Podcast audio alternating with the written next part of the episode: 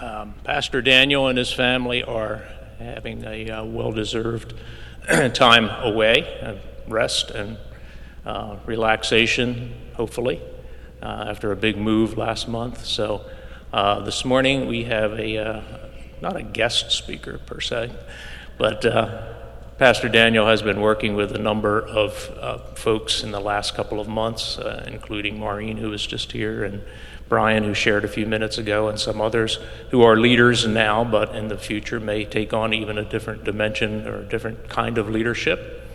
And among them is uh, Jeff and Christina Powell.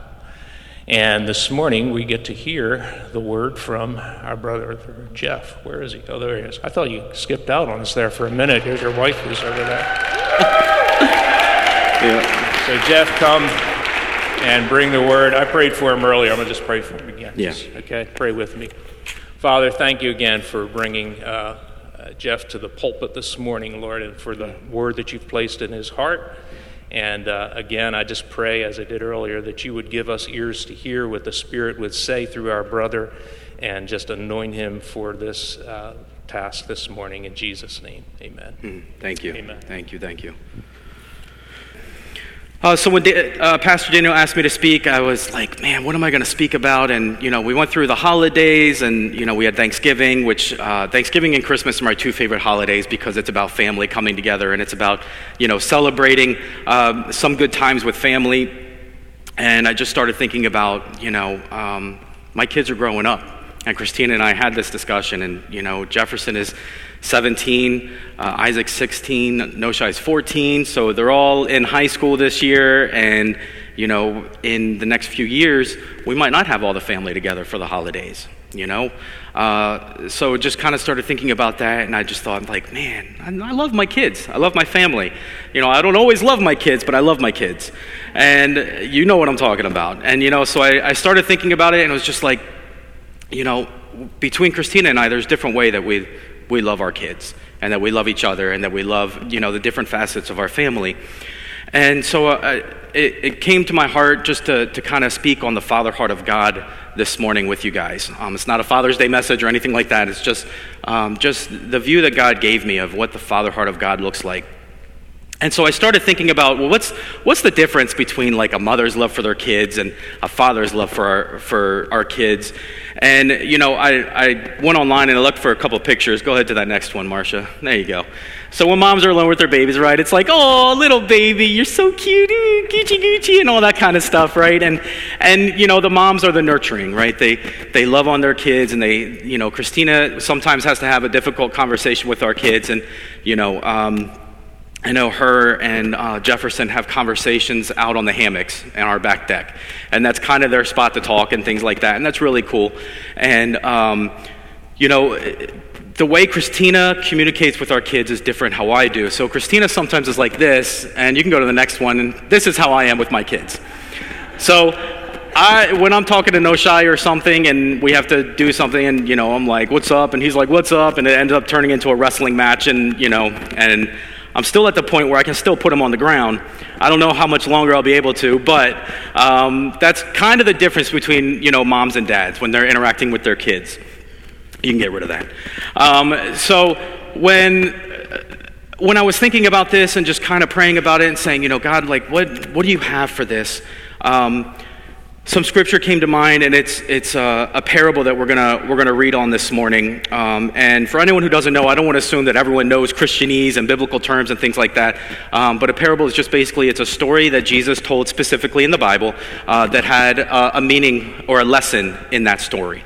So we all know that saying, like the moral to the story is, and this is the kind of the idea that we have here is Jesus is telling a story, and there's meaning to it, and it's. Uh, um, uh, just so cool how he, how he tells these stories and how people receive these.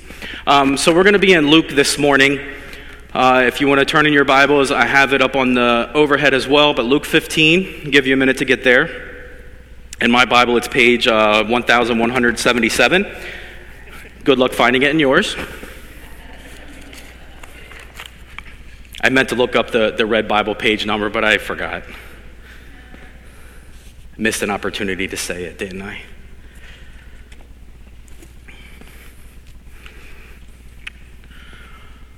All right. So, Luke 15, we're going to start in verse 11. And it says, Jesus continued, There was a man who had two sons. The younger one said to his father, Father, give me my share of the estate. So he divided his property between them. Not long after that, the younger son got together all he had, set off for a distant country, and there squandered his wealth in wild living. After he had spent everything, there was a severe famine in that whole country, and he began to be in need. So he went and hired himself out to a citizen of that country, who sent him to his fields to feed pigs. He longed to fill his stomach with the pods that the pigs were eating, but no one gave him anything. When he came to his senses, he said, How many of my father's hired servants had food to spare, and here I am, starving to death?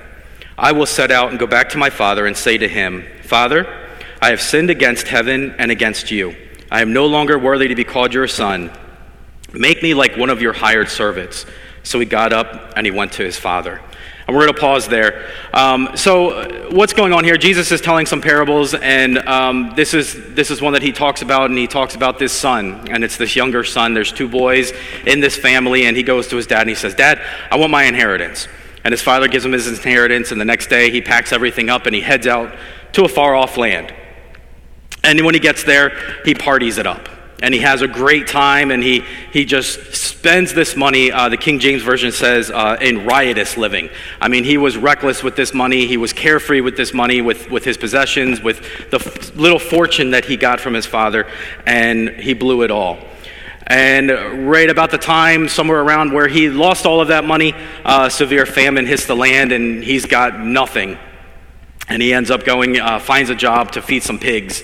And that's about all that's going on at this point. He's feeding these pigs and he's starving.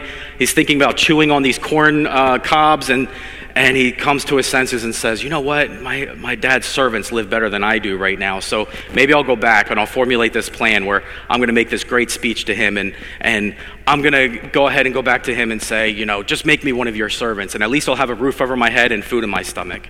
So that's where we're at this, this point. But uh, I want to go back to the very, very beginning where he says, I want my inheritance. And uh, first thing I just want to point out here is that the Father gave his Son the freedom to choose. He gave to his Son with love. And this morning, as we talk about just a Father's love and the Father heart of God, um, I just want to focus on what this Father does through the love for his Son. So even so, even though the, the son's actions they're very impulsive, right? You know, the father though did not stand in the way. And as I was reading this and I was thinking about this, I just thought, man, like, how much are we like that? how much do we come to God and, and we make these impulsive requests to the Lord and, you know, God still lets us make our mistakes. He says, okay, you know, I respect your, your decision, I respect your request. And the father respected his son's independence enough to let him choose his own way. Uh, even, even just like how we choose our own way and God lets us, right? We think, oh, we I'm choosing my own destiny or I'm choosing what I want to do. And God says, okay, like I've given you the freedom to choose. Whether it's right or wrong, I've given you that freedom to choose because I love you. But then I was, as I was thinking about it, and you know, the father lo- loved his son, and he, he loved in spite of his loss. And it's the same way that God loves us, even when we choose to reject him sometimes. And through all of this, even, uh, even thinking about it, is like everything that the Son had was given by the Father. You know, the, the Son could not have left had it not been for the provision of his Father.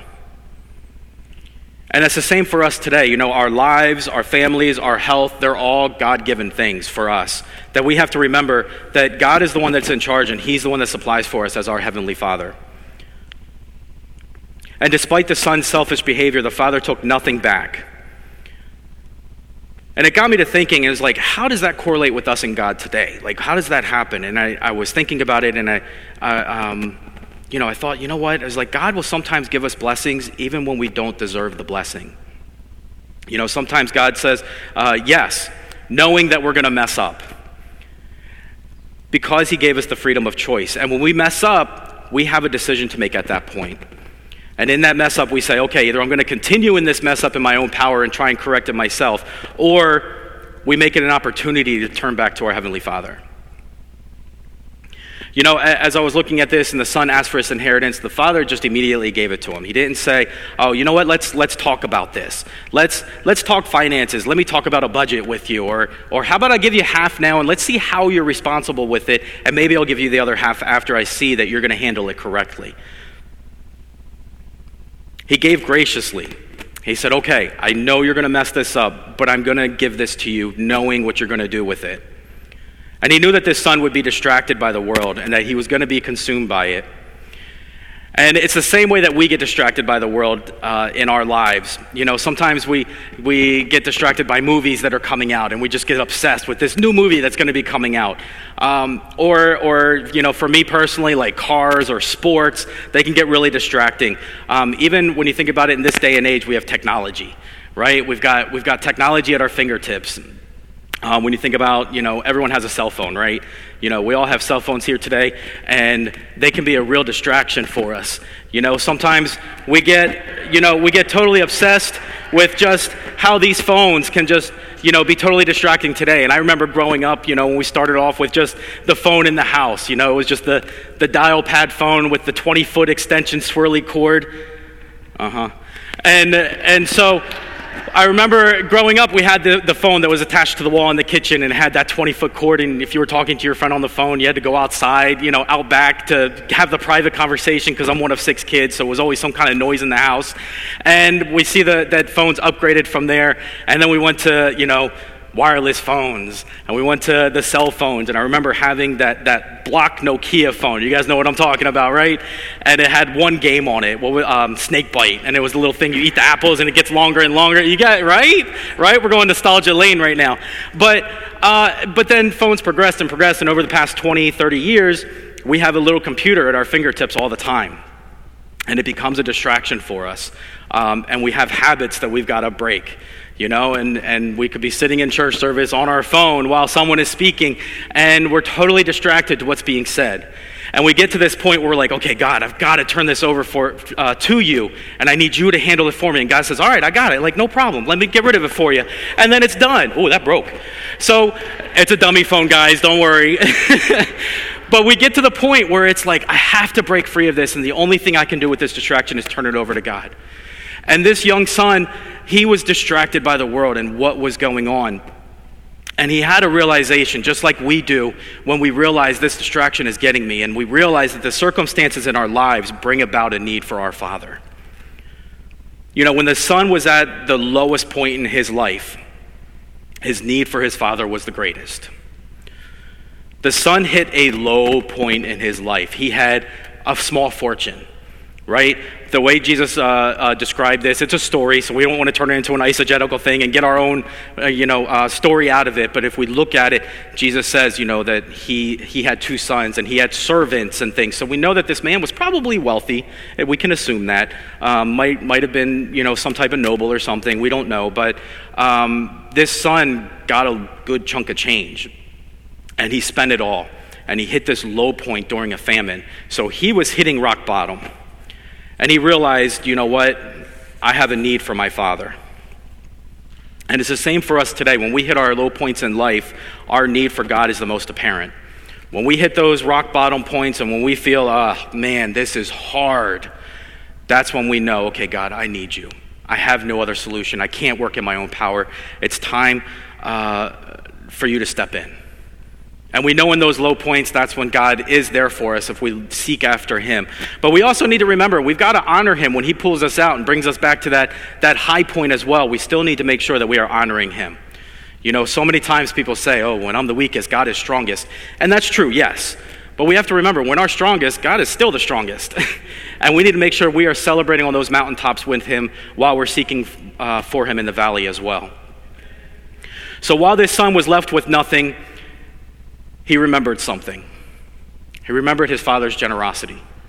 He remembered what his father was about and what he had. His father gave him his inheritance and he didn't hold back in giving it. You know, the father loved his son. And it reminds me of God's grace and his provision for us and how they're never far away. And even though his son was in a far off land, he still remembered his father. And sometimes when we're far away from God, we still remember, okay, my heavenly father is still right there. And for some of you today, while I'm speaking on this, you know, you might not say, well, I didn't grow up with a dad or I didn't grow up with, with parental figures in my life. Um, today I'm going to be talking about a Heavenly Father. And if you haven't met him today, I encourage you, come see us today. You know, the son knew that the father made provision for his servant, and he thought, man, you know what? Maybe my father will accept me back. He doesn't have to accept me back as a, as a son. I'll just come back and I'll be happy that to just be there as a servant. I'll have a roof over my head, I'll have food on my stomach, and I won't be living with pigs. And he thought, well, maybe he'll, he'll, he'll accept me back as one. And he realized that these servants were taken care of because they faithfully served his father. And they knew they did a good job. Okay, cool. They had a position in, in his father's house. And it got me to thinking, and it's like, you know, God really provides for those that faithfully serve him. And the cool thing is, just thinking about it, we faithfully serve the Lord, He provides for us, and, and it's, it's amazing how He provides for our needs. And in so many times, it's not even how we expect it to happen, or uh, that need isn't met how we think it's going to be met. But God still comes through every single time. And not only does it benefit us, but the cool thing is, as a Christian, it gives us an opportunity to, to share a testimony with others. Here's how God took care of me. And I got to thinking about this son and just his need. And I was thinking about it, and it just like, man, you know, a child in need yearns for the love of his father, just like a broken sinner realizes his need for the love of a creator. And I was thinking about that father's love and how it brings about reconciliation. You know, that son, he could not make it on his own. And he thought, you know, dad gave me my inheritance.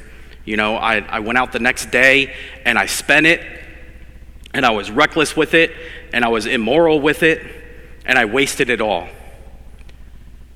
And now I'm at the lowest point in my life, so you know what? I've got to formulate this plan now. I've got to get back because I can't survive on my own.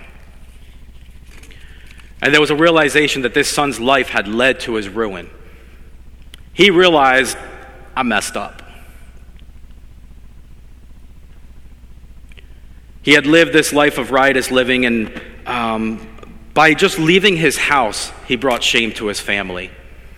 You know, when we understand the culture of the time, it's really helpful to, to see like the point that Jesus is getting across in so many ways. So, if we look at the time during um, while Jesus was there doing his ministry, um, and we look at back at the, the historical aspect of, of the Jewish nation at the time, and even a lot of the nations at that time, um, it was an honor shame system. And what that was was basically family was big. It was a familial system, and so you either did things that brought honor to your family or you did things that brought shame to your family. And that was like the moral code is if my family is honored, then cool, I'm Mr. Popular. If I shame my family, then I'm not so good around society. So, this son, by asking for his inheritance early from his dad before his father had passed away, he brought a dishonor or disgrace to his father. He embarrassed his father by just bringing this question. See, back then, if, if when a father passed away, the inheritance was divided among, among his sons. The oldest son got a larger share uh, if there were two sons, um, and then uh, it would be dispersed from there. But uh, many, many times, um, the younger sons wouldn't really get a whole lot. So this younger, so so the idea here is that this younger son is coming to his dad and saying, "Hey, before my brother gets everything, give me my portion. Give me what I want." And that was that was a disrespect to his father. The other thing was the very next day he left his home. He was unmarried. He was leaving with his father's fortune and he was taking it away to a far off land. Back then again, if you were an unmarried man and you left your, your family, that was a shameful thing to do. The young men stayed with their fathers and mothers until they got married, and either, either they would bring their wife into their home or they would depart be- and expand the family name and the family honor. And so by him leaving, it brought even more disrespect to his father because he left an unmarried man. If we go back to scripture, um, it says, But while he was still a long way off, his father saw him and was filled with compassion for him, he ran to his son. He threw his arms around him and kissed him. The son said to him, he starts his, his little speech, right? Father, I have sinned against heaven and against you. I am no longer worthy to be called your son. But the father said to his servants, Quick, bring the best robe and put it on him. Put a ring on his finger and sandals on his feet. Bring the fattened calf and kill it. Let's have a feast and celebrate. For this son of mine was dead and is alive again. He was lost and is found. So they began to celebrate. Right? You know what I love about this, and, and I'm going off my notes already, but what I love about this is the father didn't let him continue with his little planned speech, he cut him off. So while this son is still a far way off, the father sees him, right? And, and you know, it, it reminds us that the father eagerly sought the return of his son. He was watching for him. His love was seeking for his son, it was seeking him out. And I thought it was interesting when we read that, that the, while he was still a far way off, so that means that this father was watching for him, whether he was sitting in a chair at the window just watching the direction that his son had departed, waiting for him to return, or whether he was going about his daily task and often kept looking and just seeing, okay, he's not there. And he would go about his tasks and do what he's doing, and okay, okay, he's not there. And then one day he looks and he goes, there's someone there. I know him. And he recognized his son and he ran out to him. Now, I love how Jesus made that point to say that his father ran out to him. So, if we go back to that culture of the time, wealthy men don't run, right? That's what they have servants for. If they have a message for someone, they don't run and take it to them. A man of status didn't run back then. They sent a service or they simply walked there and took their time because everyone else was on their time. Another thing w- was that men of high class, they wore long robes. It covered their legs completely. So to run, this father would have had to pick his robe up to run out to his son, exposing his legs, which could, which could be an embarrassment to someone of higher class. He didn't care about any of this. He saw his son, he recognized him, he said, There he is, and I'm going. And he ran out to him. And I love that thought because I think, man, how many times when I drift away from God, He's, he's there waiting and He's watching. And He's ready to meet me where, we, where I am. So it's just like if God were standing here today and I'm walking away from Him. Um, Dad, come up for a second. Yeah, come here. So it's the same idea. Um, stand up on this step for me. You're shorter than me. Stand up on the step. You got to be taller, right? Okay. All right. That wasn't a knock. I was just saying. so, so just to give you an idea, you know, when we're in fellowship with God, we're here with Him, right? But then when we mess up or when we say, oh, you know what, I'm going to go out on my own and I'm going to go out on my own power, we drift away. There's something I want to point out. I'm moving. He's still there waiting. He didn't go anywhere, and He never does. And our Heavenly Father does not budge, He doesn't move. It's us that do the moving, it's us that do the drifting away. And when we finally are working on our own power and we, we have this realization, sometimes we have to hit rock bottom trying to work in our own power, and we have this realization that oh, I messed up and I can't do this on my own. Guess what happens? When we turn around, guess who's still right there and has not budged? And then we have the opportunity to come back and make things right again and come back to our Father's embrace. Thank you.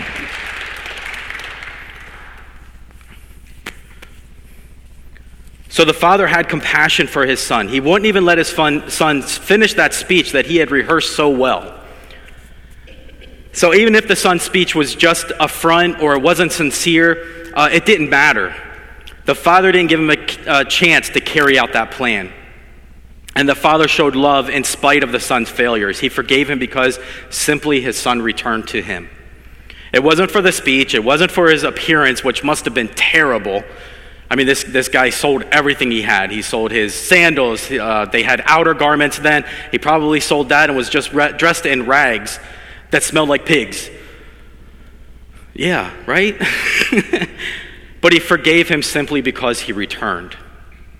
And the son who had a sense of repentance when he first came to his father, I would bet that that repentance came, came um, into a heartfelt repentance and it became a true repentance because of the way his father responded to him. And we see that the father wiped the slate clean. And we realize that, that our Heavenly Father's love is unconditional, which is awesome because I mess up so much. So even though the son had squandered his entire inheritance, the father still gave him the best of everything. He brought out a coat and covered up the dirty rags. He brought out a ring and put a ring on his finger. And again, culturally, that back then, a ring, a family ring, brings you back to status. He was brought back as a son again, not as a servant, not as a lowly whatever. He wasn't at the bottom of the totem pole. He was restored to sonship by that ring, by that symbolism. He put sandals on his feet. He brought him back to just how he left him.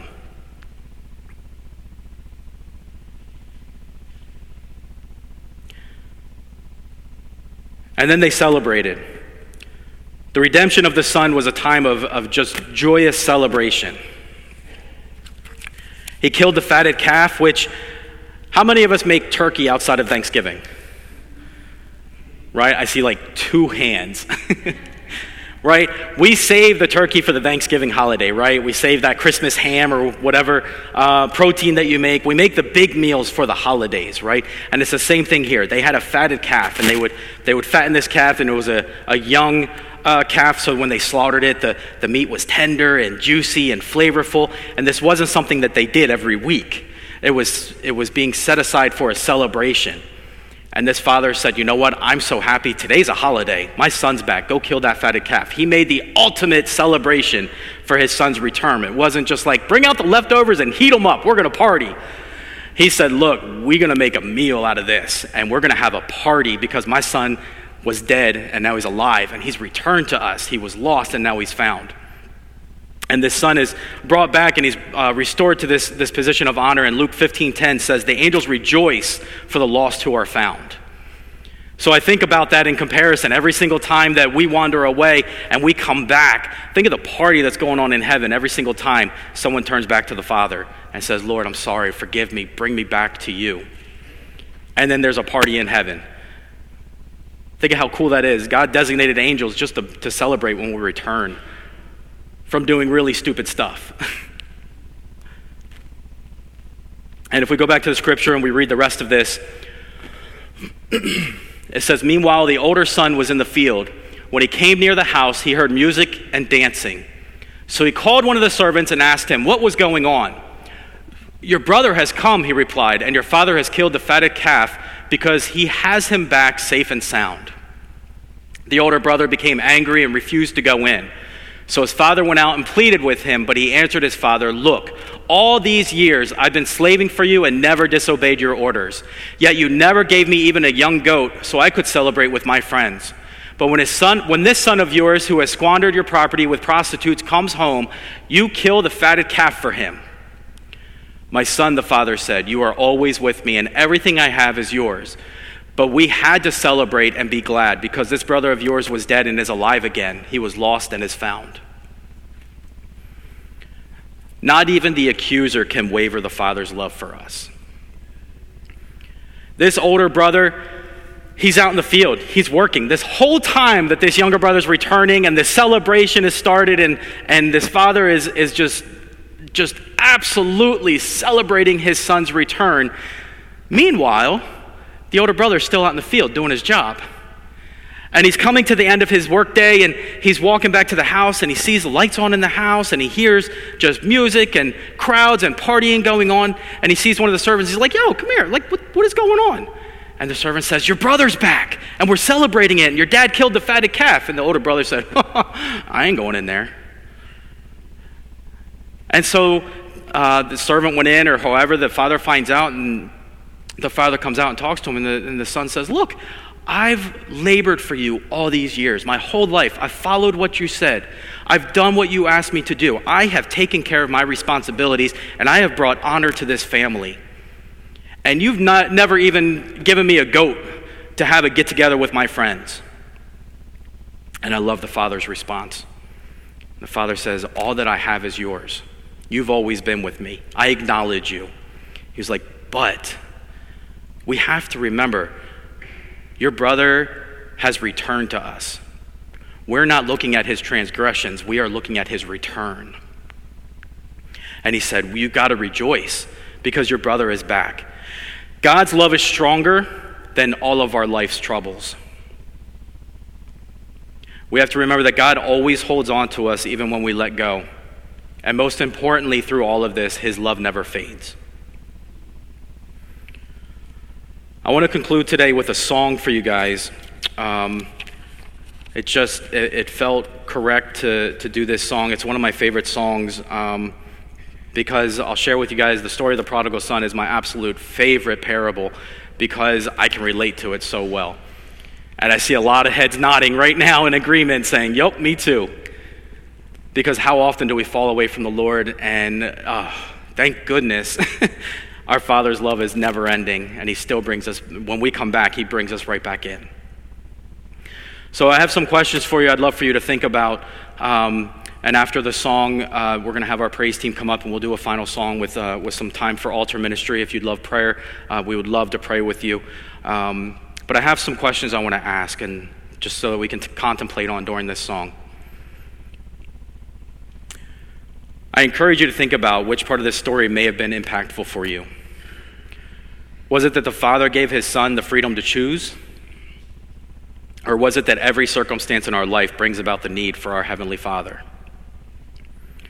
Was it that his love is the key to reconciliation? Was it that his love seeks us out just as the Father sought the return of his Son and watched for his return? Was it that his love was unconditional and he wiped the slate clean when we returned in repentance? Or maybe some of us are at the end of that journey and we've just gotten back to the Lord and we've got that nagging feeling in the back of our mind oh, the accuser is getting at me. But that we remember that not even the accusers in our life can waver the Father's love. I want to close in prayer and then have the song there, and uh, just encourage you just um, to, to just take a few minutes with the Lord during this song and see where you're at. Father, I just thank you so much for this opportunity, Lord. I just pray that, um, Father, I hope that your words were spoken. Father, I pray that uh, as we sit here today and, and just uh, make this your time, uh, Father, I just I thank you that your love is just so incredible and that it is what it is. Father, I thank you that even when we drift away, that you're still there and that your love is unfailing, that your forgiveness is there waiting for us. So, Father, I just pray this morning, just um, as we conclude here, Lord, I just pray that uh, your will be done and Father, I just pray that you just work on our hearts and minds to come to you in the right repentance and to the right spirit and the right attitude. Thank you for everything that you've done in our lives, and thank you for what you're doing right now. And Father, we're just excited what you have in the future for us. We thank you in Jesus' name. Amen.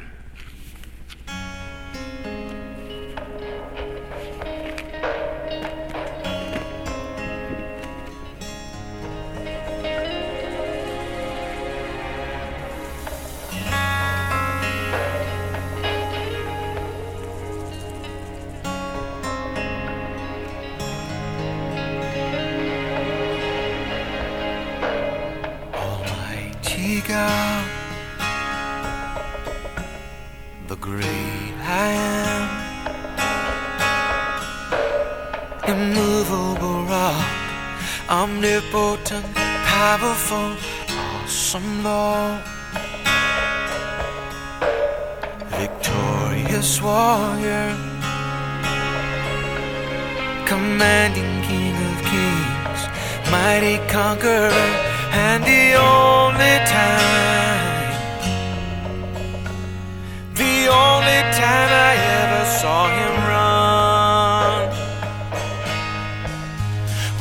He ran to me.